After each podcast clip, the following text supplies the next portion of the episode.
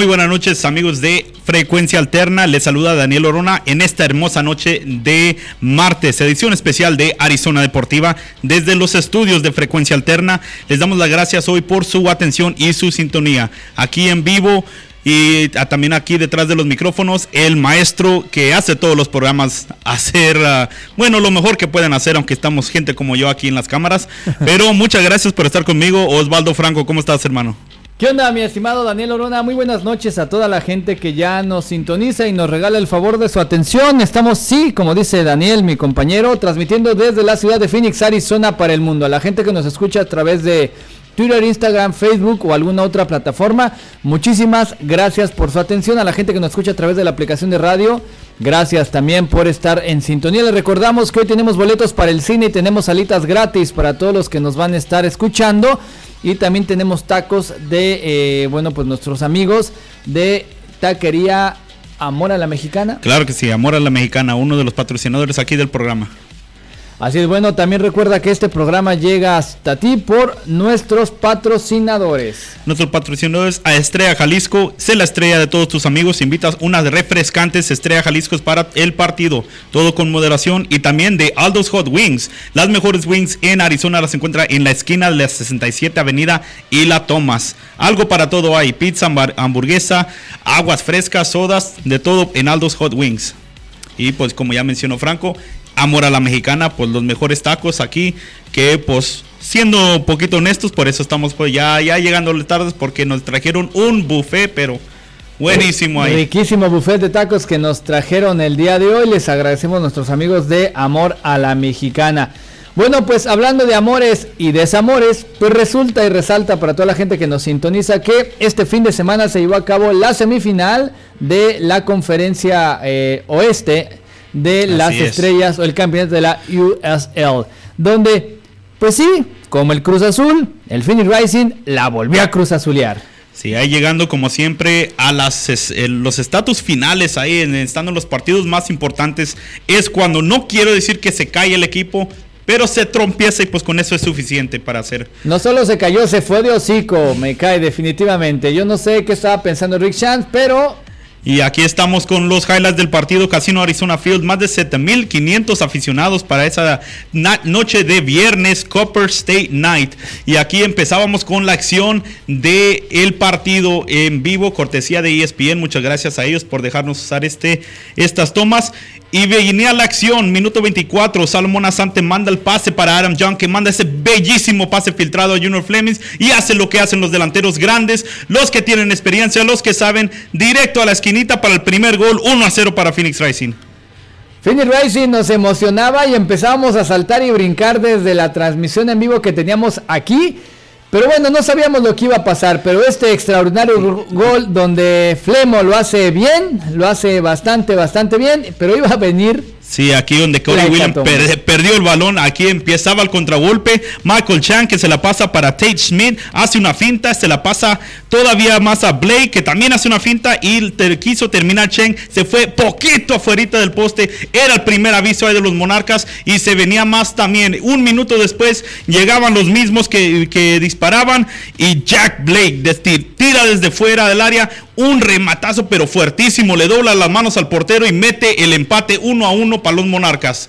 Así es, estaba el 1 a 1 y se le venía la noche encima. El Phoenix Rising se empezaba a morir de absolutamente nada. No sé si dolor de cabeza, dolor intestinal, pero creo yo que faltó muchísimo, muchísima capacidad en el banquillo técnico, porque el planteamiento estuvo para que jugara mejor el Real Monarch. Lo vamos a ver al, final. Así se, venía más, todavía, que perdía el balón una vez más el Rising, se llegaban por en medio y otra vez era Michael Chan que se quiere animar, lo hacía de esta manera y lo mandaba por encima de la portería de Zach Lubin, pero todas las jugadas así empezaban, perdiendo el balón en media cancha Phoenix Rising, se llegaba al contragolpe de los Monarcas y ellos nomás porque no quisieron, no metieron más goles. Así es, eh, sí hubo una muy buena intervención por parte de Zach Lubin, pero Cheng, el número 44 del Monarcas, de verdad, les aseguramos que Ese, ese era el que, el que más molestó a Phoenix Rising.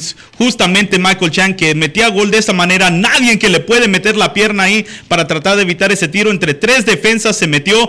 Hasta ahí casi Pedro por su casa metiendo el segundo gol. Y llegaba esto que venía de John Vaquero. Un, un remate bien fuerte ahí de Adam John. Portero con la tajada del año, yo pienso. Estando ahí a quemarropa una mano por abajo. Y Joy Farrell que la manda por encima estando solito, casi de poste, nomás para ponerla, y la manda por encima. Era el empate, Franco.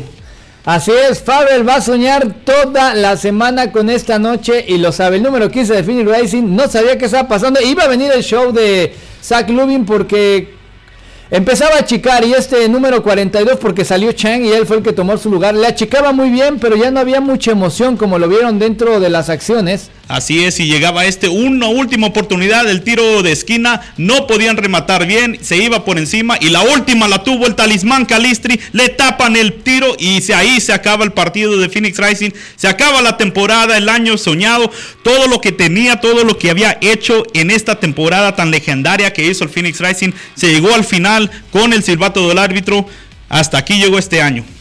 Hasta aquí llegó este año y bueno, se, se, se perdió, se volvió a perder otro récord. Copper Knight, ¿contra quién creen?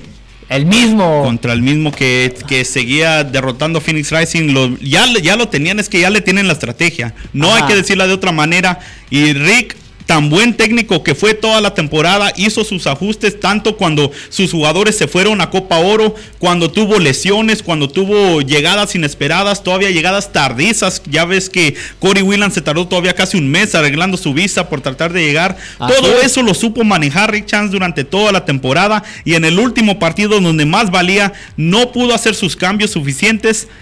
Y eso es lo que terminó doliéndole más a Phoenix Rising y por eso es que ahorita no están preparándose para la gran final. Así es, desafortunadamente Phoenix Rising sale descalificado, bueno, pierde, pierde el pase a la siguiente a la siguiente ronda. No podemos decir que perdimos, ahora sí la verdad nos ganaron bastante bien. Un planteamiento diferente, un Real Monarch que yo no sé si se cambiaron los papeles, pero parecía el, el super líder, parecía el Monarcas, no el Finney Rising. Finney Rising con miedo. Los defensas, los dos centrales, AJ Coram y, y, y, No, no, era Farrell, porque Farrell, estaba jugando por la derecha. Eh, estaba reemplazando a Dumbuya que se lesionó la, la, pierna y no pudo jugar este partido. Vaya que hizo falta el titán ahí. De verdad que sí. Soñaron de verdad al número 44, a Cheng. Lo, van a soñar, se los juro que se les veía la cara de desesperación, no podían parar al, al, tridente. Nosotros teníamos el tridente más goleador, pero parecía que ellos eran. Que ellos, sí, ellos sí se supieron poner durante, durante todo el partido y empezó a desesperarlo, igual como lo hizo Austin Bolt la semana pasada, a desesperar al Phoenix Rising, pero en vez de ellos esperar todo el partido, también salieron a atacar y eso no se lo esperaba Phoenix Rising, que ya había adelantado líneas y por eso llegó tanto contragolpe y muchos de esos por la sección de donde estaba uh, Amadou Díaz por la izquierda y es donde más atacaba Michael Chang. Así es, y bueno, pues no fueron las únicas sorpresas, pero lo que sí fue es que ya no vamos a ver a Phoenix Rising en la final. Vamos a ver si vuelven a tener una muy buena o buenísima temporada como normalmente lo pasó en esta pasada, valga la redundancia. Este, pero bueno, yo, yo creo que le va a costar trabajo, ojalá sí suceda, ¿no? No quiero ser un fanático enojado. Este, sí estoy enojado, ¿no? Pero, pues, pero ya, ya que se puede hacer.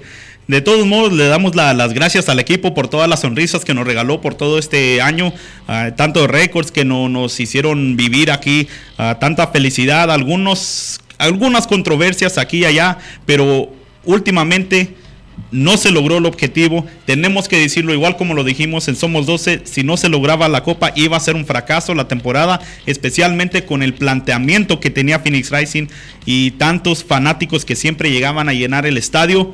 No se pudo hacer. Ahora vamos a ver qué es lo que tienen en este offseason. A ver quiénes son los que se quedaron. Porque yo sé que a más de uno ya los están buscando en equipos más grandes. Ya si no es el MLS, en el otro lado del charco. Sí, definitivamente algo va a pasar. Eh, creemos que se van a ir muchos de los jugadores de Phoenix Rising. Eh, desafortunadamente es como es, pero no eran las únicas sorpresas que iban a pasar porque se dio un buen partido entre el Locomotiv y el Sacramento. Mi estimado Daniel, también aquí vimos algo que no nos imaginamos que iba a pasar, pero Así es, y todo empezó en este estadio University Park. Ellos también, 7.400 personas ahí para este partido locomotiv, que también jala gente. Ahí se miraban los aficionados de El Paso, todos viviendo su momento ahí en semifinales, su primera temporada en esta USL. Y se venía aquí hasta el minuto 40, tiro libre por la izquierda. Aaron Gómez que remata primer para meter este primer gol del partido. Qué bonita jugada que Y ahí vemos que también ellos tienen afición a morir lleno total el estadio que tenían todas las personas con sus banderas ahí y celebrando ese primer gol de Lokomotiv y se venía más que llegaba este cabezazo de Drew Shukurdik que salvado en la línea por Andrew Fox. No pero qué salvada le dio casi a quemarropa, lo mandó hacia el poste y no se pudieron detener ahí las acciones, pero bien ahí por el defensa que no se dio por vencido, casi nomás por llegar ahí, pero llegó, que es lo que tiene que hacer. Sí, él, hizo lo que tenía que hacer. El Locomotiv eh, realmente se echó para atrás. Se estaba echando atrás, Simón.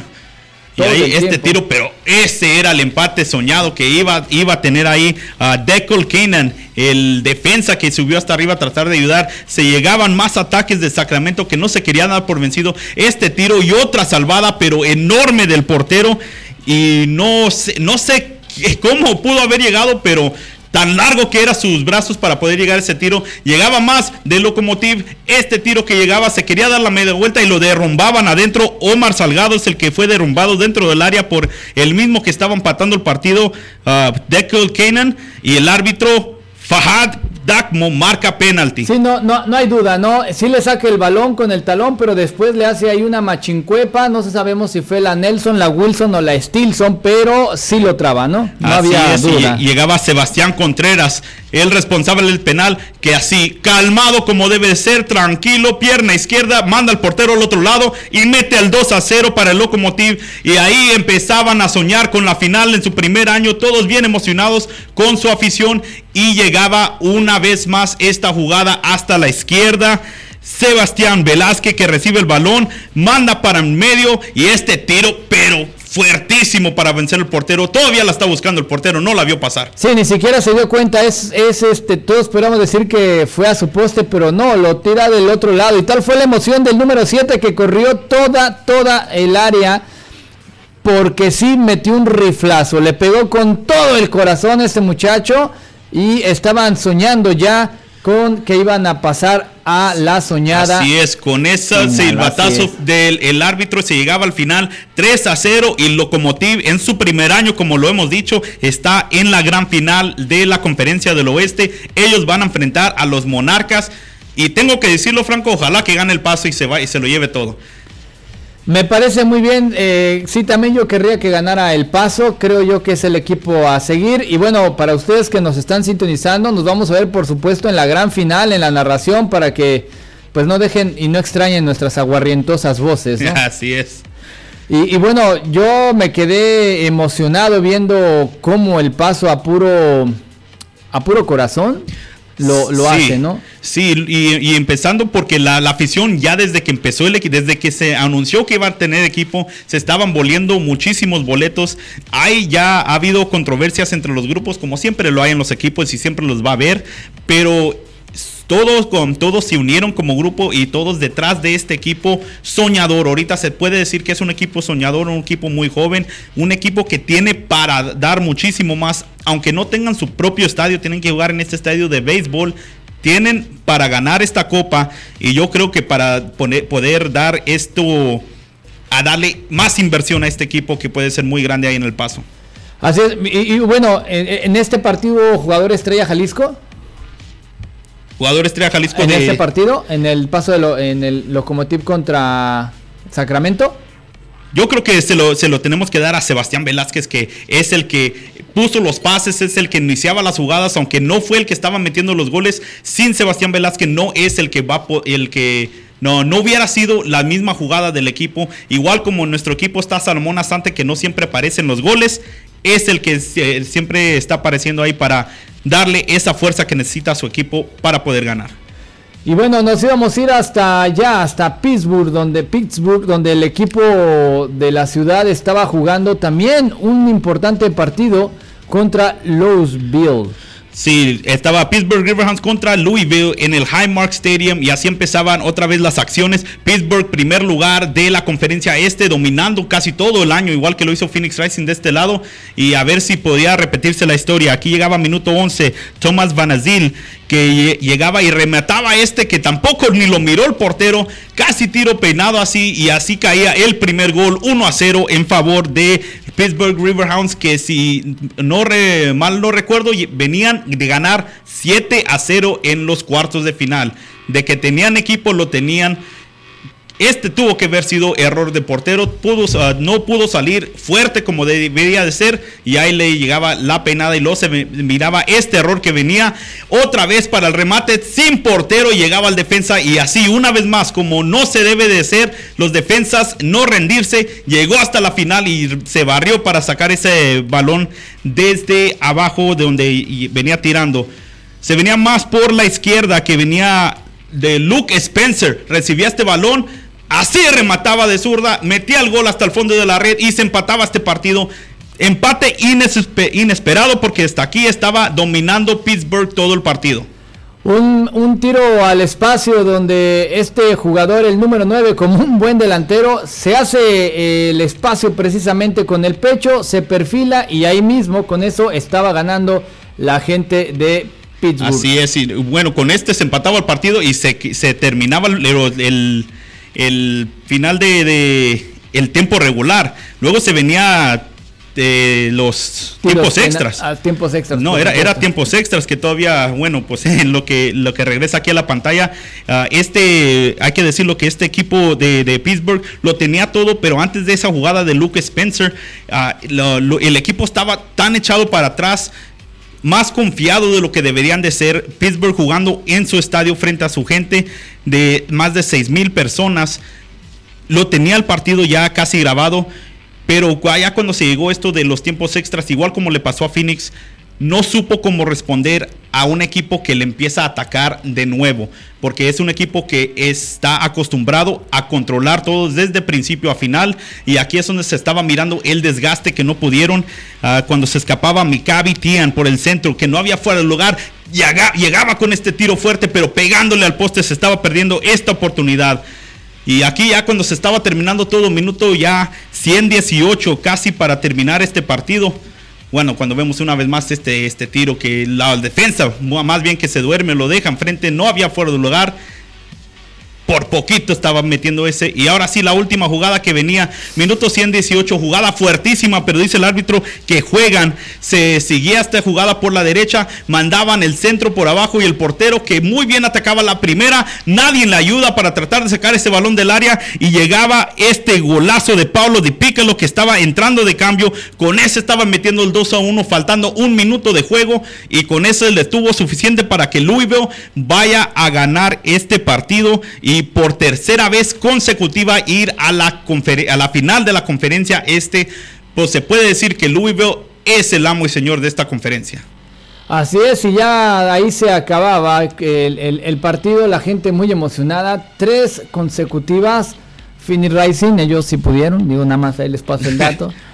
Tres consecutivas eh, finales. Eh, la verdad es que este equipo sorprende porque Pittsburgh estaba jugando mucho mejor, ¿no? La misma historia que Phoenix, right? sí, que sí, la, la, de siempre. Al último se le acabó el gas se pudo, pudo haber aguantado durante todos los 90 minutos, pero ya en los tiempos extras es cuando ya no pudo más. Es cuando entró el juego, ese famoso juego de ajedrez entre los técnicos, y ya vimos que el de los Louisville le funcionó mucho mejor que al de Pittsburgh, y ahora ahí va Louisville otra vez, otra vez a la final, que en las últimas dos ocasiones no nomás ha llegado a la final de la conferencia del oeste, sino que se ha llevado el USL Cup las dos veces.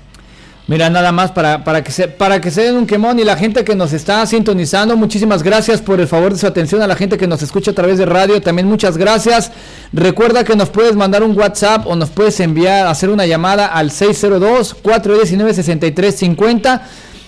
Al final de esta sección que es las estrellas de la USL eh, Championship donde juega Finney Rising, bueno pues vamos a tener por ahí unas pequeñas preguntas y el primero que conteste pues lo vamos a le vamos a regalar un paquete de alitas cortesía de Aldos Hot Wings. Me y parece bueno, perfecto. nos vamos, a- nos vamos hasta la otra conferencia porque también estaban pasando cosas interesantes ahí. El último partido de semifinal era entre Nashville y Indy 11 desde First Tennessee Park en Nashville que ya esperaba eh, su último su último partido, su último torneo antes de llegar hasta la MLS que es lo que va a ser el próximo año.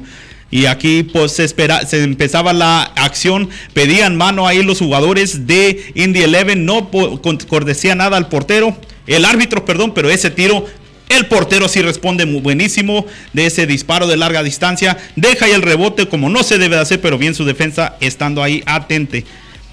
Y luego se llegaba más de los Indy 11 que estaban agarra- agarrando más confianza. Esta sí se me pareció un poquito más controversial porque ya había soltado el balón. Pero se llegaba este tiro de esquina que cobraba a Soya segundo.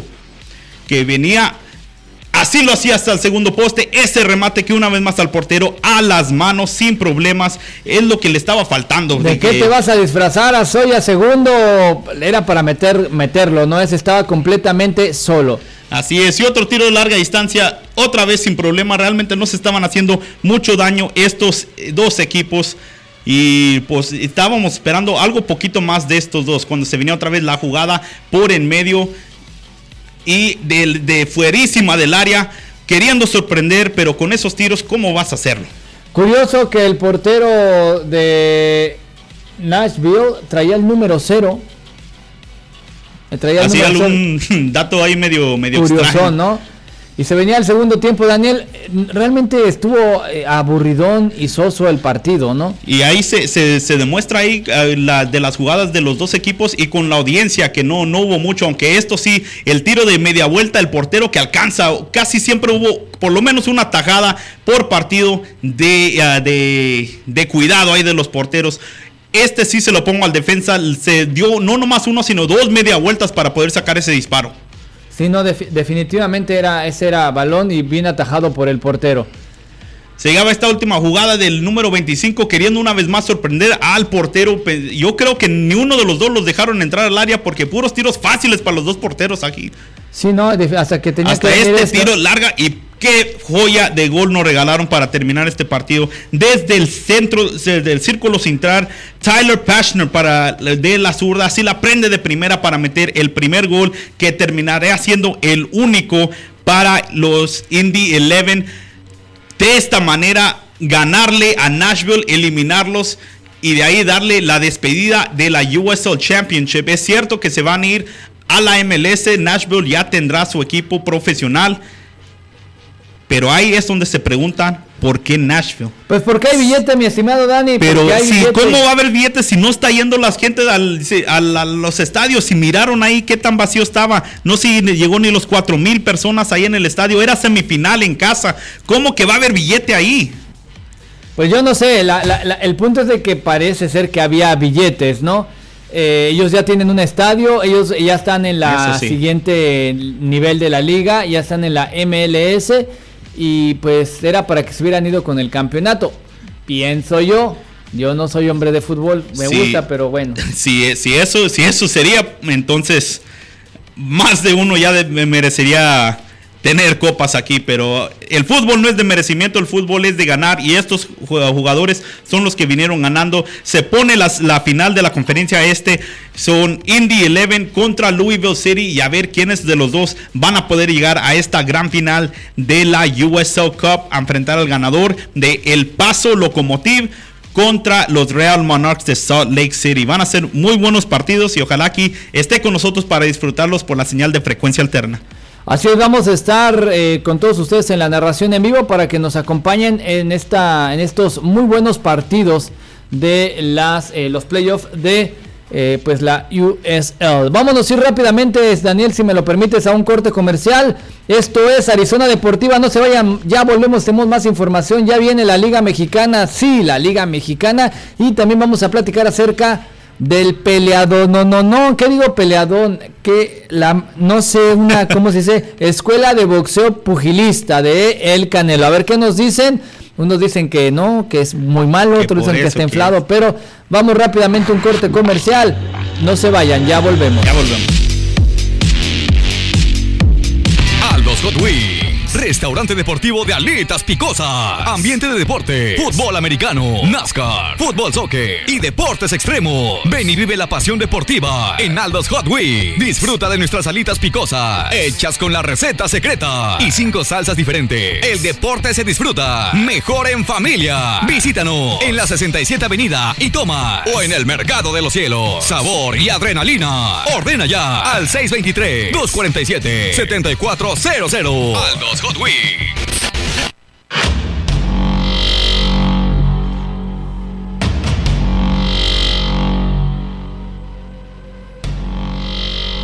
Y bueno, estamos de vuelta aquí en Arizona Deportiva en esta bonita noche aquí en Phoenix, Arizona. Ya son las 8 de la noche aquí que estamos en vivo. Yo sé que algunos de ustedes ya tienen el horario una hora más, más para adelante, una hora más para atrás. Yo me confundo con todo esto. Como aquí en Phoenix, Arizona no se mueve para nada. Nosotros nos llevamos la cosa aquí con calma, sin, cam sin hacer tanto cambio ahí para andar confundiendo a toda la nación. Pero vámonos que llegaba la acción de la Liga MX. Teníamos muchísimos partidos aquí y uh, tiene, sí, tenemos bueno, el fin de semana, goles. Daniel, venían los mejores goles de la jornada 17 y viene el Puebla contra los Pumas y se estaba jugando este partido y viene este riflazo que nada puede hacer. El portero Juan Iturbe de los Pumas mete ese riflazo con todo el corazón. Nada para hacer para el portero del Puebla. Se queda paradito ahí nada más como queriendo y así lo pedía y gritaba la pasión, les gritaba, pero y así se quedaron 1 a 0 ganaban los Pumas. Iban a venir el Atlas contra el Atlético San Luis. Una salida extraña por parte del portero del el Atlas y ahí solito, así como no queriendo, Nicolás Ibáñez del Atlético San Luis, el número 9, marcaba el primero para el equipo San Luisinho. Ya muchos problemas ya con el, ¿cómo se llama? Con Matosa. Los mejores goles estamos viendo, estamos viendo los mejores goles y venía este tiro, un desvío por ahí, cabezazo y golazo de Romario Ibarra del Pachuca que le hacía el 1-0 a Necaxa con la cabeza. ¿Se acuerdan de aquel gol que mete Jared Borghetti dando la vuelta en aquel mundial? Parecido, muy parecido. Llevan 2-0, pero iba a venir el Necaxa, que no se estaba quedando atrás. Iba a venir con este centro, la baja bien.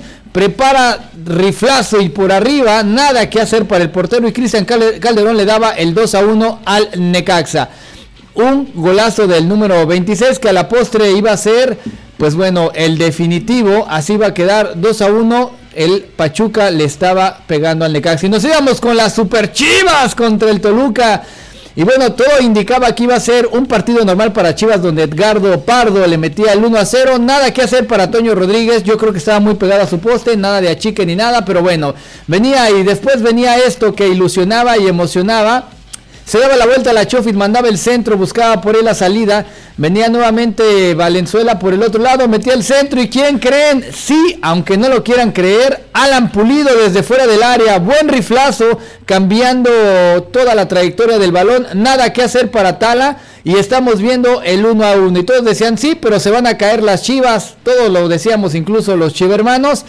Pero iba a venir más. Después la Chofis y Alan Pulido se iban a enchufar. Bueno, me refiero a que iban a jugar mejor. Iban a ganar 3 a 1 y las Chivas tenían la victoria. Nos vamos rápidamente hasta Juárez porque esto sería un clásico de la frontera donde Jefferson Intiago metía el 1, bueno, este fue el 2 a 0 en el 3 a 0 que le mete Juárez a Tijuana, un clásico de la frontera, este puede ser clásico fronterizo, golazo, nada que hacer para el portero de los Cholos. Y nos vamos rápidamente hasta allá, hasta León, porque el Morelia y el León estaban jugando, iban 1 a 0 en ese momento y este era el 1 a 1 de Jan Meneses, donde nada que hacer para Sosa. Muy buen portero Sosa, la verdad, pero aquí lo, de, lo, vemos como que, exceso de confianza, ¿no? Se tira un poquito tarde y muy bien el jugador del equipo de Morelia. Esos fueron los goles, los mejores goles de la jornada 17, mi estimado Daniel. Las chivas ganaron. Ay, hasta me cansé. Así, así, es, y nos regalaron por lo menos un poquito de felicidad antes que se, acabe el torneo. Creo que les queda aquí un partido más para antes de terminar. Y, sí, no, ya, eh, bueno, se dice, se dice que ya no, este, ¿cómo se llama? Ya no, ya, no alcanzan a armar. No, no, del que alcance ya, ya, no se puede, pero por lo menos un poquito ya, ya, ya para que no nos vayamos tan aguitados de ahí, de, de entrarle poquita de, de esperanza a este equipo, a tratar de darle algo a pensar a este a esta clausura en vez de que bueno, todo, al descenso. parece indicar que gracias al efecto Peláez, que todavía no está jugando, pero que ya está ahí, pues todo está eh, viento en popa, ¿no? Se dice que ya vino por Antunes, acá a los Estados Unidos, que también ya va a tratar de repatriar a Orbelín Pineda y a muchos otros más. Ya les platicamos en algunos otros partidos, en eh, programas de Arizona Deportiva. Pero bueno, vámonos rápidamente porque los porteros hicieron una labor importante como todos. ¿Sabes qué? Que tenemos una camada de buenos porteros en la Liga Mexicana. Y venía, pues, ¿quién creen? Uno de los consentidos, el que dicen que es el futuro de la selección mexicana. Jurado de Veracruz que jugaba contra el América. Iba a venir este riflazo, vean nada más. Y este chamaco allá abajo donde duele, mete toda la mano izquierda y estábamos viendo una de las mejores atajadas. Como siempre, gracias a Jurado, no le mete una goleada a el al tiburón, así es. Y este otro más de Talavera. Viene el riflazo, el tiro raso, el, el balonazo. Y bueno, pues estaba ahí una de las mejores atajadas. si se corta las uñas, no, no lo saca. ¿Por qué pusimos esta de Talavera? Porque, eh, bueno, pues fue nominado uno de los porteros más atajadores de la temporada pasada. Y bueno, esas son las dos mejores atajadas que pues encontramos eh, por parte de eh, la jornada 17. Déjame saludar rápidamente a Argueta Macandi, Chay Valdivia, Iván Méndez, Ana Delgado, Iván eh, Méndez también. Oh, es el mismo Iván. ¿Qué pasó, Iván? Estás marcado dos veces ahí. Y bueno, ¿cómo quedó la tabla, Dani? Porque pues obviamente al final de cuentas la, eh, la que manda es la tabla, ¿no? Eh, quién está jugando y cómo, y cómo van, cómo están los lideratos, porque al final de cuentas pues algunos todavía pueden alcanzar a llegar a el primer lugar, pero hay una sorpresa. Yo quiero ver qué está pasando. Espérame tantito. pues quién está en los controles, pues. pues. yo ya sabes cómo soy, esto que, de repente se me lengua la traba. Este, bien, nos vamos a ir rápidamente con la tabla. Daniel, ¿piensas tú que eh, la gente, bueno, no sé qué nos diga la gente que nos está mirando allá, allá afuera, pero nos las Chivas nos emocionan. ¿Crees tú que puedan hacer algo bueno para la siguiente temporada? La verdad. Pues todo, todo depende de cuánto quieran gastar. Porque de que se puede, se puede, pero el billete habla. Como todo, como todo el billete hace mover a todo mundo. Y si quiere poder ganar una vez más, van a tener que invertirle dinero. Si quieren traer estos nombres que es fácil decirlo, que voy a ir por este y por el otro, que por el, que por el chicharito que lo voy a traer y quién sabe qué. ya eso ya es exageración, pero cualquier quiere que, va a querer ir, va a tener que sacar la billetera, hacer unos cuantos cheques en blanco y a ver quién es el que se le puede traer para acá. Porque al final de todo, los jugadores son los que están en la cancha y son los que tienen que estar jugando. No nomás porque está el nuevo dirigente ahí, va a ser todo, todo mejor ahí, nomás porque está en la oficina sentado. Sí, no, definitivamente. Y bueno, esta es la tabla general, Daniel. Platícanos un poquito cómo ves. ya, pues ya, las chivas no llegan, Daniel. No, el que no llega ni otro que, que no los alcanza, pues es Santos Laguna, que ha hecho un torneo muy, muy bueno y con 10 partidos ganados más que cualquier otro. De ahí le, sigue Necaxa y Querétaro, los dos con 8 partidos ganados. Hay 28 puntos y otros que los vienen, y vienen con los mismos, la misma cantidad. Son Tigres en cuarto lugar y el América en quinto, que ahí, ahí sigue peleando. Sí tiene su último partido ya jugado, el 17, entonces ya ahí tiene con sus 28 puntos, puede venir bajando un poquito más, porque detrás de ahí le llega el León, Monarcas y Tijuana, que todos están ahí todavía en, en zona de calificación todos más o menos muy parejos. Es lo que he estado viendo todo este torneo. No ha habido ni un equipo que sobresalga, que, se la está llevando con todo, que gane cada partido. Ahí hay tropezones entre unos que otros, se quedan más o menos con los mismos puntos. El que sí sorprendió, pero de la otra manera, es el equipo Veracruz, que ahí abajo se ve. Tuvimos que hacer la pantalla más grande para que se pueda mirar el número 19 ahí atrás, tan solo con un partido ganado en esta temporada y ahí a ver qué va a pasar en la próxima que va a ser el clausura. Bueno, definitivamente pues ya el, equipo de, Veracruz ya está descendido. Eso se le agradecen todos los chivas hermanos, porque si no fuera por eso las chivas serían descendidas. Estuvieran sudando. Estuviéramos sudando, la verdad. Eh, pero bueno, eso es una, una equivocación de el tipo de torneo que tiene la Liga Mexicana. Quien desciende, desciende, pero como pueden soltar lana, pues no los dejan ir y pueden seguir haciendo situaciones, ¿no? Entonces eso ya es algo que raya en, en, pues negocio, ¿no? Es algo que, que se tiene que fijar bien esta liga porque el descenso, quieran o no, cuando se maneja bien, hace mejorar a los equipos porque los de abajo le van a querer echar ganas para subir y los que ya están ahí, aunque se estén peleando por no ser último lugar, esos partidos también se, se pelean fuerte. Las ligas más mejores del mundo, ya sea la liga inglesa, la liga española, la de Alemania, tanto como se pelean los primeros cuatro lugares para llegar a Champions y cada de unos partidos cuando se enfrentan los dos de, los cuatro más arriba, son partidazos que se la parten ahí para tratar de ganar. Igual en la parte de abajo, el equipo número 18, 17, 19, 20, los que estén ahí abajo también dan unos partidazos nomás por pertenecer en la primera división, por no querer caer. Y eso es lo que trae la emoción. Pero si no hay consecuencias, si no pasa nada, si, si solo lo, lo, que hay que hacer es sacar la billetera y decir, bueno, pues me quedo otro, otro año más, ¿de qué sirve todo eso y a qué venimos a los estadios cada domingo? Sí, no, definitivamente parece un cuento de nunca acabar, pero bueno, es, es obvio que algo tiene que hacer la Liga Mexicana. Tan es así que el señor Matosas, pues bueno, está enfrentando, dicen, no, yo no sé, que está enfrentando a la ley por ser uno de los técnicos más... Uh, ¿cómo decirlo? Mafiosos o más... corruptos. Corruptos, ¿no? Sí, es la palabra que está ahí, es, es, es lo que siempre ha existido, siempre va a existir, mientras que no haya consecuencia de algo, siempre va a existir. Así es, y bueno, nos vamos con algo que pasó también el fin de semana, mi estimado Daniel, es que, eh, bueno, pues este señor eh, atleta, Saúl El Canelo Álvarez se enfrentaba a este Caleb, que yo no sé quién era, se hizo famoso, el, el, este boxeador, la gente dice que Canelo está arreglando todas sus, ¿cómo se llama? Todas sus peleas. Ah, yo lo vi, digo, yo no sé quién aguanta un marriandazo de esos que da él y que no se noquee. No dicen que se dejó caer. Yo no creo que eso fue de dejarte caer. La verdad es que yo pienso que sí pega unos sendos fregadazotes. Pero bueno, ya nos dirá la gente. A ver, las primeras personas que nos comenten ahí en el chat, cualquiera de los chats, ya sea el de frecuencia alterna o el de este de Arizona, Deportiva, vamos, a, vamos a escucharlos a ver qué nos dicen. Vamos a saludar a Artemio que también nos está saludando por ahí. Saludos Artemio, gracias por tu sintonía. Ricardo, Juan, José y José, gracias. Gracias también por el favor de su atención. Bueno, ¿qué piensas tú Daniel? ¿Se dejó caer eh, o no? O, o, sí boxeó bien? No, ya, ya estando ahí en el ring, que alguien que se, se deje caer si se le puede decir así después de esos golpes que se, que se están dando, pues cualquiera del mundo se va a dejar caer. Yo me voy a dejar caer nomás con mirarlo, no, no, no me tienen que pegar ahí de, de, la manera que se está haciendo.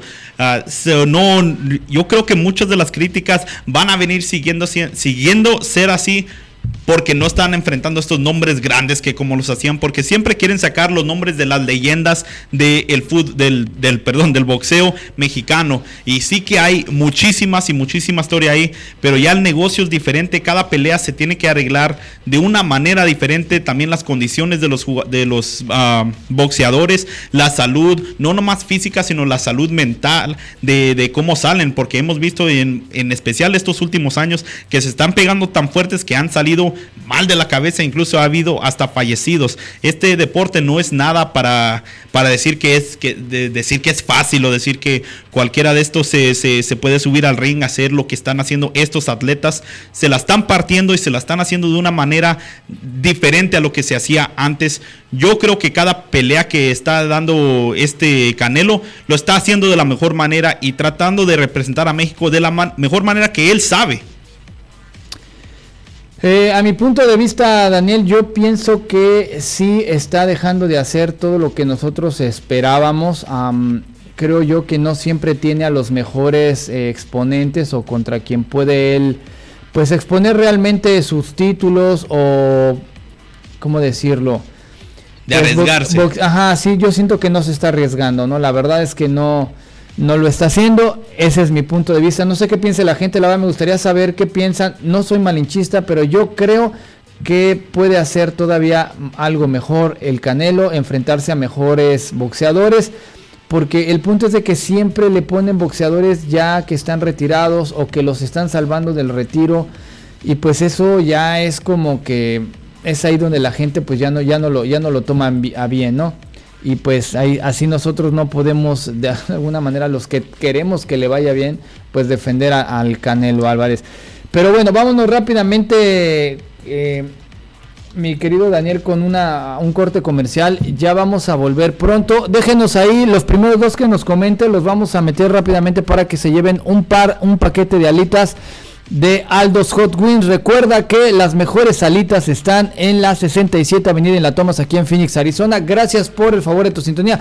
Daniel, vamos a un corte comercial. No te vayas, esto es Arizona Deportiva. Ya volvemos.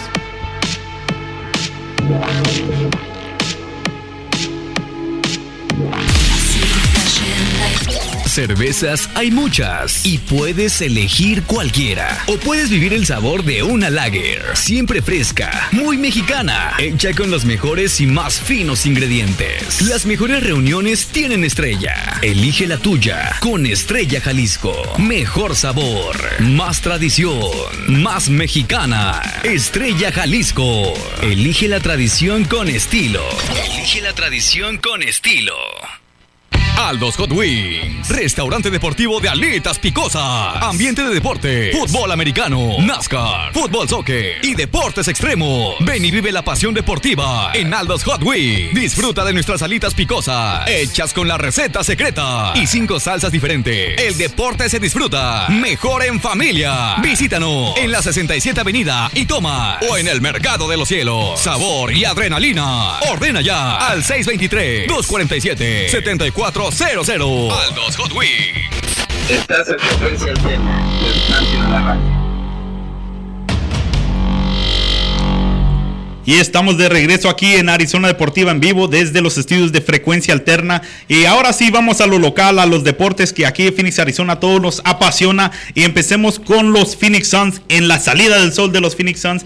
Y vaya que qué inicio de temporada está teniendo este joven equipo. Y vaya que digo joven porque hicieron la encuesta nacional de los jugadores de la NBA y resulta que los Phoenix Suns realmente son el, equipo más joven con una promedia edad de 24.49 años de edad. Eh, y la, la, promedia de toda la liga viene siendo más o menos unos 26, 27 años. Entonces, estos jugadores que entraron a la liga muy, muy jóvenes y ahorita tuvieron que crecer casi solos porque los mismos coaches que han tenido estos últimos dos años también han sido novatos. Entonces, ¿quiénes son los que estaban enseñándole a estos jugadores empezar a formarse como un equipo verdadero? Entra Monty Williams y este bien que los trae aquí haciendo como ellos tienen que hacer y especialmente con este jugador que están viendo en pantalla, Devon Booker, que pasa la, la marca de 6 mil puntos. Apenas 23 años de edad tiene este joven jugador. Ya es un veterano líder tan joven, pero ya veterano de 5 años en este equipo y siendo el jugador, el octavo más joven en la historia de la NBA en pasar estos 6 mil puntos. Otros jugadores que lo hayan hecho, nombres como Kobe Bryant, como uh, James Harden, LeBron James, jugadores que menciono y se le se viene a la mente campeonatos, MVPs, leyendas, jugadores que han hecho su trayectoria en la NBA. No me quiero adelantar, pero yo pienso que estamos mirando la próxima gran superestrella de esta liga con este joven capitán de este equipo, ya, ya, siendo, ya siendo el líder ahí, Devin Booker. Y así con, ese, con esos uh, ah, 6 mil puntos que llegó, fueron 40 de él en esta victoria que acaban de tener contra los 76ers, que vinieron siendo el equipo más fuerte que ha enfrentado este, estos uh, Phoenix Suns. Los 76ers llegaron a la casa de Phoenix, siendo el, el último equipo invicto de la liga. Antes de eso ya llevaban sus seis victorias consecutivas. Querían hacerla uh, uno más contra los Phoenix Suns. Es cierto que ellos no tenían a un jugador, a su jugador estrella Joel Embiid, pero tampoco los Phoenix Suns tenían a DeAndre Ayton. Entonces los dos ahí, los dos centrales, la misma posición, no se, no, entonces se puede decir que es balanceado ahí. Se enfrentaron los dos equipos y vaya que entre Devin Booker y Aaron Baines hicieron un gran equipo para poder levantar a los Phoenix Suns sobre los 76ers. Y ya eh, tenemos bueno, algo que no hemos visto en varios años, que ahorita que si me hace el favor, Franco, de poner la tabla, algo que no hemos visto es los Phoenix Suns tan alto como están haciendo y ya agarrando atención nacional.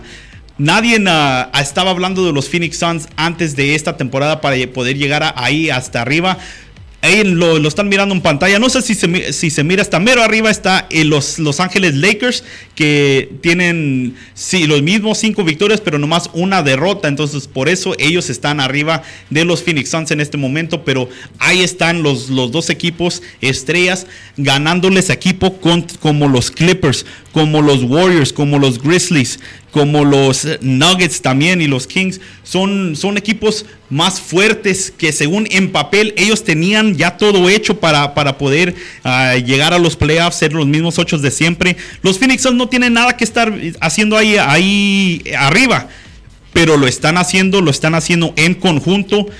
Y aquí se va a venir, Franco, no sé si te diste cuenta en la, en la pretemporada Devin Booker no estaba jugando a lo que nosotros lo estábamos acostumbrando. No estaba tomando tantos tiros como antes lo hacía.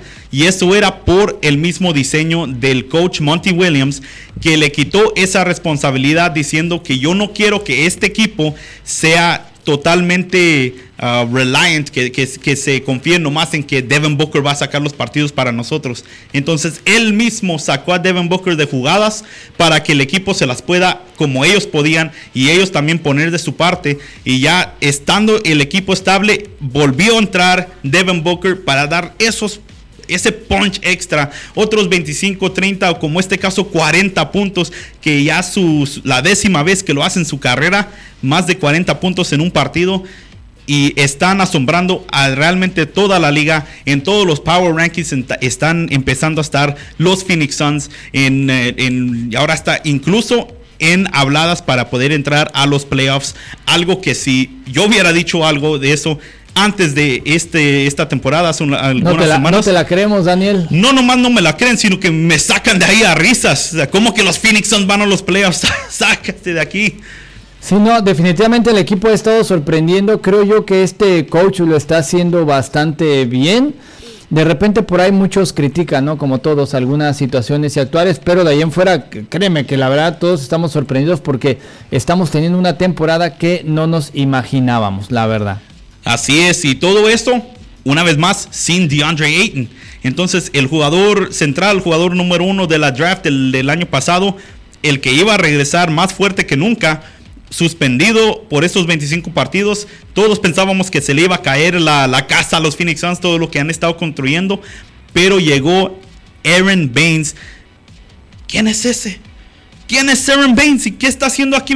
Pues Aaron Baines es el jugador de la nación de Australia que está poniendo lo que es la, la, la agresividad adentro de, de la pintura estos jugadores que vienen de, de, Australia, de la Liga de Australia, así se juegan, puro a puro golpe, a puro empujón, no se marcan ahí las faltas tan leve como se hace en la NBA, entonces él está acostumbrado a pelear por cada balón y vaya que lo está haciendo cada partido y hasta ahorita, si me preguntas, al mitad de diciembre cuando regrese DeAndre Ayton, ¿quién va a ser el titular? Yo pongo ahí a Aaron Baines. Me parece muy bien, vamos a seguir de cerca a los soles de Phoenix y de lo, del deporte ráfaga y de la duela. Nos vamos a cambiar hasta el diamante allá, donde, bueno, pues los Diamondbacks están haciendo algo diferente. Ahora, eh, ya nada más para cerrar el último comentario, eh, bueno, ¿crees tú que le alcance el tiempo para poder pensar?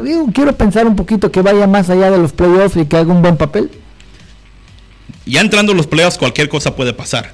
Lo hemos visto en torneos anteriores que es el momento en cuando se acaba la temporada.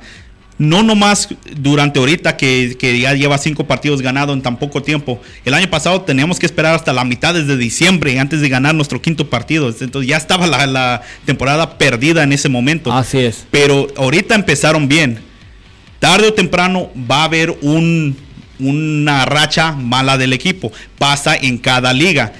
Es mejor que eso pase a la mitad de la liga, la mitad de la temporada y para los finales empezar a agarrar una vez más momentum. Es el momento donde se termina la temporada que es el más importante para los equipos.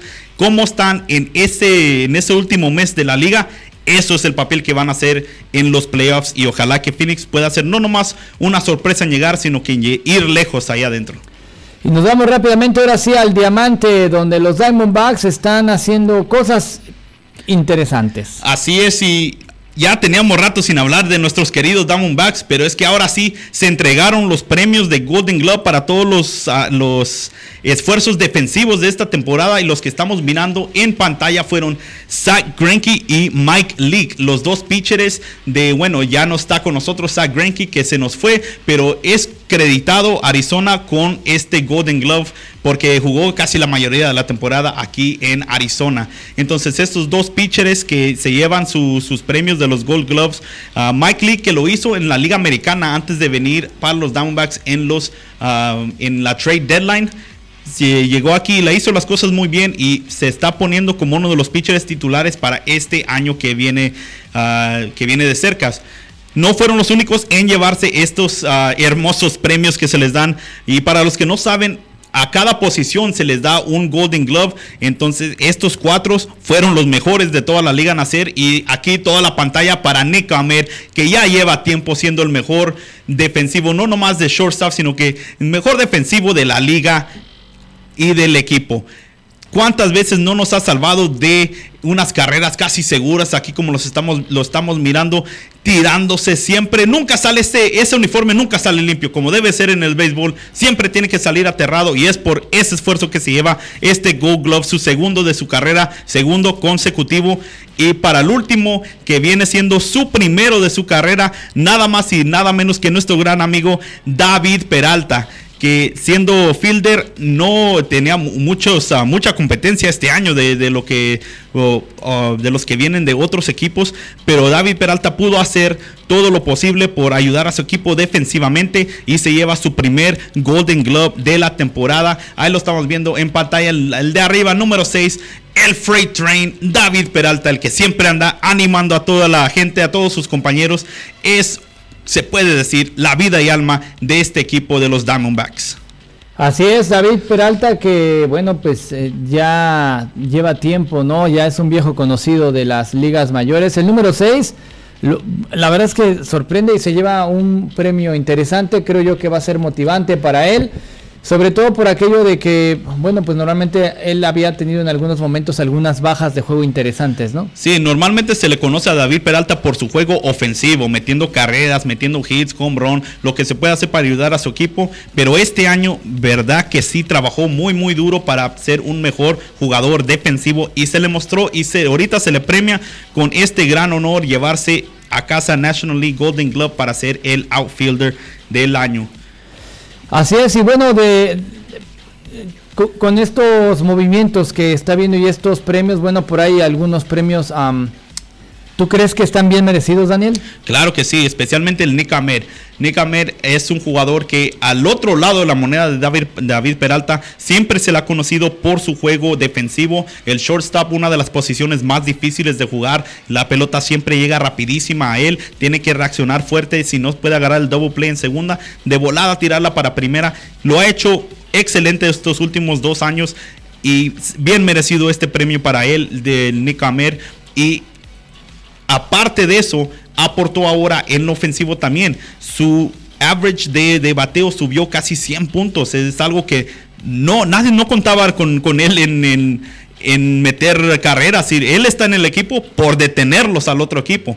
Sí, sí, sí, sí, sí. O sea, su, su, que su trabajo de él es diferente, ¿no? Sí es, pero ya si sigue aportando así, va a ganarse no nomás el próximo contrato, sino muchísimos más para quedarse aquí en este equipo. Y ojalá se quede porque es que apenas los ven que están buenos, eh, empiezan a empiezan a, a cambiarlo. Como buitres ahí los demás queriendo sacarlos de aquí de Arizona. Sí, y vámonos rápidamente ahora sí a la arena de los Arizona Coyotes donde jugaron y han estado, pues bueno, vamos a decirlo que emocionando nuevamente a su afición.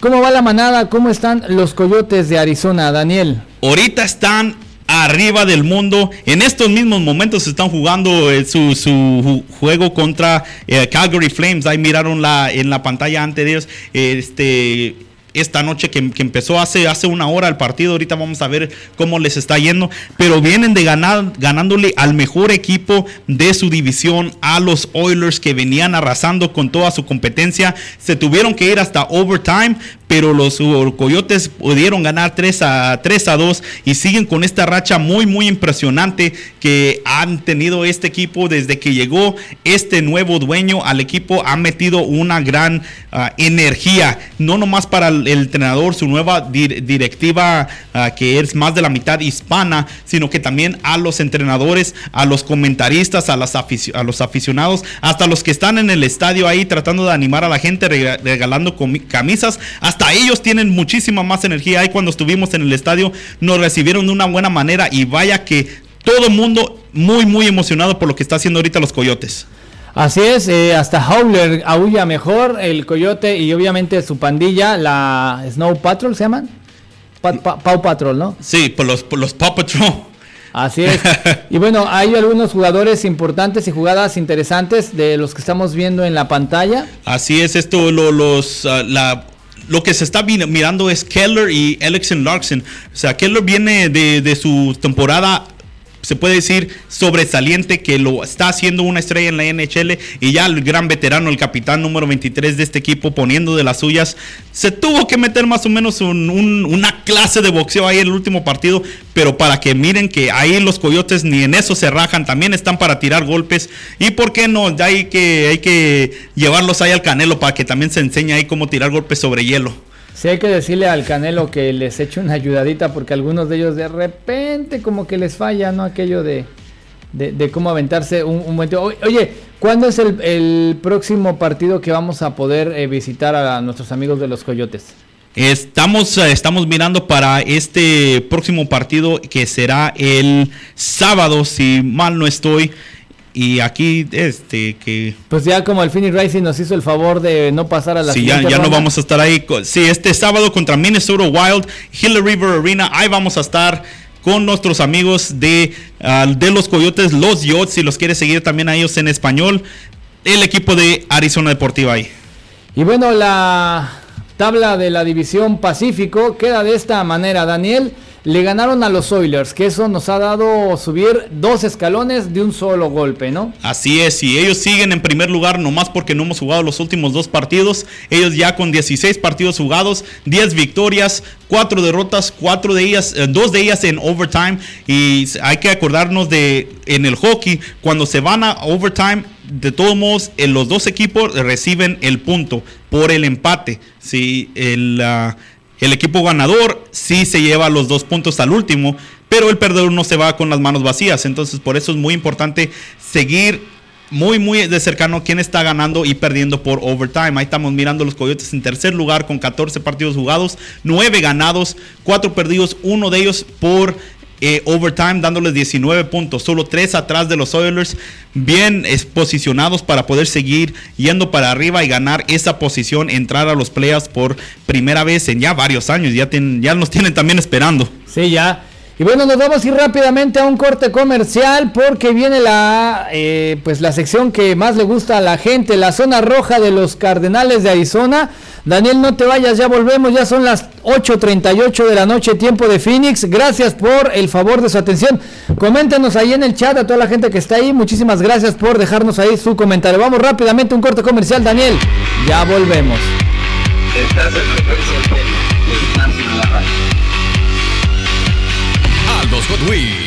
Restaurante deportivo de Alitas Picosa. Ambiente de deporte. Fútbol americano. NASCAR. Fútbol soccer. Y deportes extremos. Ven y vive la pasión deportiva en Aldos Hot Wings. Disfruta de nuestras alitas picosas. Hechas con la receta secreta. Y cinco salsas diferentes. El deporte se disfruta. Mejor en familia. Visítanos en la 67 Avenida y toma. O en el Mercado de los Cielos. Sabor y adrenalina. Ordena ya al 623-247-7400. Aldos Hot Wings.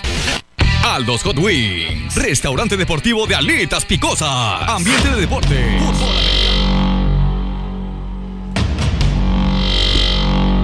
Ay, ay, ay, mamá mía, ya volvemos. Ya estamos aquí en Arizona Deportiva. Gracias a todos por estarnos sintonizando. Nos vamos a la sección que pienso yo que es la que más le gusta a Daniel, que es la zona roja de los Cardenales.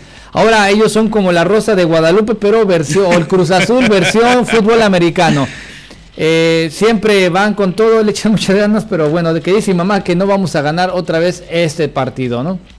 Así es, y aquí mismo, como bien dijo Franco, zona roja de los Cardenales, presentado por Aldos Hot Wings. Los, los, los, Arizona Cardinals se enfrentaron contra los 49ers en esta semana, ah, semana corta. Tuvieron que enfrentarlos el jueves, mientras nosotros estábamos aquí con el programa Somos 12. Ellos estaban dando todo lo por tratar de ganarle y quitarle el invicto a estos San Francisco 49ers que venían sorprendiendo a todo mundo. Sí sabíamos que iban a mejorar con el regreso de Jimmy Garoppolo, con esta gran línea ofensiva y también línea defensiva que, montaron ahí, que estos jugadores se hicieron buen conjunto, porque muchos traen, quieren traer a los mejores jugadores y de nada les sirve si no están todos en el mismo conjunto. Y así con este que estamos mirando en pantalla, el gran capitán Jimmy Garoppolo, que se fue él por 28 de 37, 317 yardas nomás le metió a los Cardenales con cuatro touchdowns. Hay que no olvidar que este fue alumno no nomás de el segundo de Tom Brady, sino que alumno de Bill Belichick, el gran entrenador de los New England Patriots que no ha sacado nada menos puros campeones de su equipo. Entonces, al venir a ser el líder nuevo de los 49ers, Jimmy Garoppolo está haciendo cosas muy muy buenas con este equipo y vaya, pues ahí empezamos con este récord de 9 y 0 para los 49ers, pero le dimos un susto porque bien llegó Kyler Murray para hacer su, partido también. 17 de 24, 241 yardas, 2 touchdowns, 0 intercepciones. Ese último hay que seguirlo diciendo. Está haciendo un muy buen trabajo de cuidar el balón.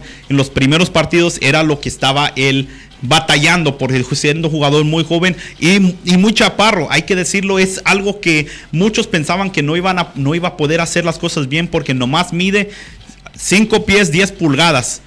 Y bueno, pues para nosotros eso es muy normal, incluso es lo que mido yo, 5 10, pero para estos monstruos que se están enfrentando de 7 pies, 6 5, 6 7 por ahí, ahí es donde le afecta su visibilidad, pero es su movilidad tan atlética que tiene este joven jugador para poder escaparse y tirar el balón cuando no, cuando no tiene una jugada para poder hacerlo. Hay que hablar de los running backs también sin David Johnson, sin Chase Edmonds, los dos que tenían que hacer nuestra estrella, tuvimos que agarrar uno nuevecito y el que estamos mirando ahorita en pantalla es ese. Kenyon Drake, lo agarramos en esta semana desde el equipo de Miami, le tuvimos que soltar una, una draft pick del sexto round para poder agarrar los servicios de este jugador y se dudaba que si iba a jugar o no, pues tan, poco tiempo para poder integrarse a un equipo, tan solo tenía como tres días por mucho, si es que pudo practicar ese primer día cuando llegó a Arizona, si no, nomás iban a ser dos en esta semana corta. Pero que de que tuvo un partido lo tuvo. 15 llevadas de balón, 110 yardas más otras 52 yardas de, por el aire de recepción, un touchdown y verá que tuvo todo lo que, lo que pudieron haber soñado los Arizona Cardinals cuando agarraron este jugador, Kenyon Drake. Esperaban un masacre de los 49ers sin sus jugadores estrellas de Chase Edmonds y de David Johnson, que están los dos lesionados. Ya se está rumorando que para este fin de semana va a estar otra vez David Johnson en la alineación para poder quitarle poquito de la carga a Kenyon Drake. Pero con esta actuación que está haciendo este joven jugador, apenas 26 años de edad, en su último año de contrato, lo que quiere es agarrar lo más posible para poder agarrar el contrato de sus sueños ahora para poder llevarse. La pregunta es si va a jugar con este Drake de inicio, si va a entrar David Johnson o por qué no. Los dos al mismo tiempo. Imagínate los dos al mismo tiempo. Sería una alineación de ensueño. Bueno, este jugador que estamos viendo en pantalla, el número 41, él eh, prácticamente no tenía mucha actividad. No. Yo pues. creo que eso es lo que lo cuando lo pusieron ahí, o sea, imagínate que van, te sacan de la banca, te dicen que vas a jugar, te alinean luego luego, te ponen de titular, no tienes más que rifártela, ¿no? Así es, nomás agarrar el balón y nomás, casi como en la escuela hasta donde, hasta llegues. Aquí no hay jugadas, no hay tiempo de, estudiar el playbook, no hay tiempo de, acoplarse. Tú nomás corre y te llevas al que te lleves. Y ahí como vimos en pantalla, hasta por encima de los defensores estaba pasando para poder agarrar sus anotaciones. Otro que también brilló muy bien es Andy Isabela, que recibió su, su primer touchdown en este, en este torneo y de su carrera. Es un jugador de primer año de los Cardenales se llevó en esa, en esa recepción 88 yardas para llegar hasta el touchdown. Fue al último que le metió el susto a los 49ers. Con ese se hizo una, un juego de solo una sola posesión. Con un field goal los hubiéramos empatado en este partido.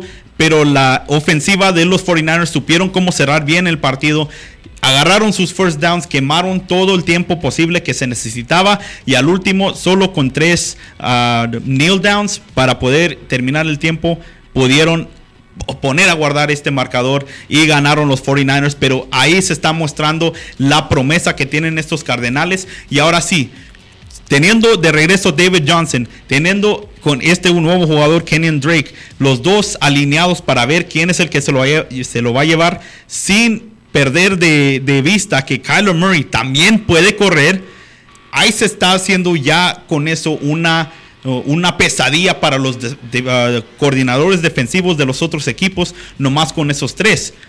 Ahora, ah, perdón Franco, pero no he terminado sino agrégale también que va a regresar Christian Kirk a la alineación otro corredor, con muchísima velocidad y tan fuertes manos para agarrarlo y con un maestro como Larry Fitzgerald de enseñar cómo correr y cómo hacer sus rutas. Entonces no nomás por la tierra pueden correrlas y ahora también por el aire. Estos los Cardenales que todos quisimos ver al inicio de la temporada y estamos, para mi opinión, estamos esperando la mejor segundo, segunda, uh, second half de la temporada de los Cardenales.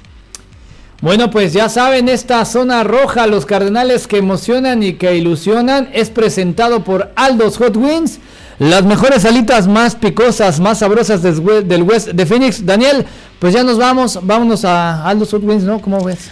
Pues ahorita antes de que cierren, porque hay que llegar a, y. A ver, Aldo, si estás por ahí, aquí ya, ya, le, ya le metí, ya le metí el comentario. Yo, yo, yo sé que tú dijiste que iba a agarrar las gratis las alitas.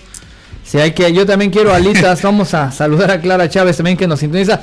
Muchísimas gracias amigos, esto ha sido... Este Franco, perdón, pero antes, antes de ir, pues una presentación muy especial ahí que quiero compartir con todos nosotros aquí es de que también ah, con esta iniciativa que está haciendo Google, que está celebrando aquí a Veteran Led Businesses. Nos presentaron con esta muy, muy bonita medalla aquí los, la compañía de Google por nuestro trabajo también que hemos hecho con los veteranos de esta, de esta gran nación. Y aquí, pues, el, trabajo, si mal no estoy, de Didi García Blaze, que tenía su programa aquí de Tequila Onda y he estado presentando a los veteranos que han ayudado a este país. Y aunque todos, todo el mundo nunca vamos a poder ser, eh, dar ojo a ojo con todo lo de la política y todo lo que está pasando entre todo el mundo, lo que sí es ahí dar respeto a los hombres y mujeres que ponen su vida en riesgo por tratar de proteger a sus familiares y a su nación.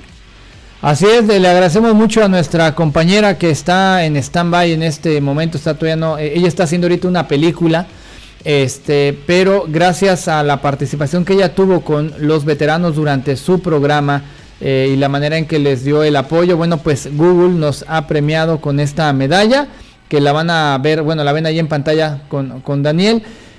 Y pues eh, un honor y un gusto siempre recibir a nuestros ex compañeros veteranos aquí en Frecuencia Alterna. Muchísimas gracias y bueno pues... Ahora sí, este muchísimas gracias para todos que nos estuvieron aquí aguantando nuestras voces, aguantando este, este programa que a veces damos mucho, a veces damos poco, pero siempre a la, orden de nuestros aficionados. Y acuérdense de descubrirse, su, suscribirse, perdón, ya hasta me estoy perdiendo. Vámonos a Aldos. Suscribirse. Al nuevo podcast de Arizona Deportiva y de Somos 12. Búscanos en Spotify, iTunes o en cualquier lugar donde descargas tus podcasts. Gracias a la nueva red de Fuerte. Saludos a Senia y Dominic por creando esta nueva plataforma donde la comunidad puede hacer escuchar su voz de una manera nunca antes vista. Muchas gracias a eso. A todos ustedes por estar en sintonía. A nuestros patrocinadores de Estrella Jalisco, Aldos Hot Wings y Amor a la Mexicana.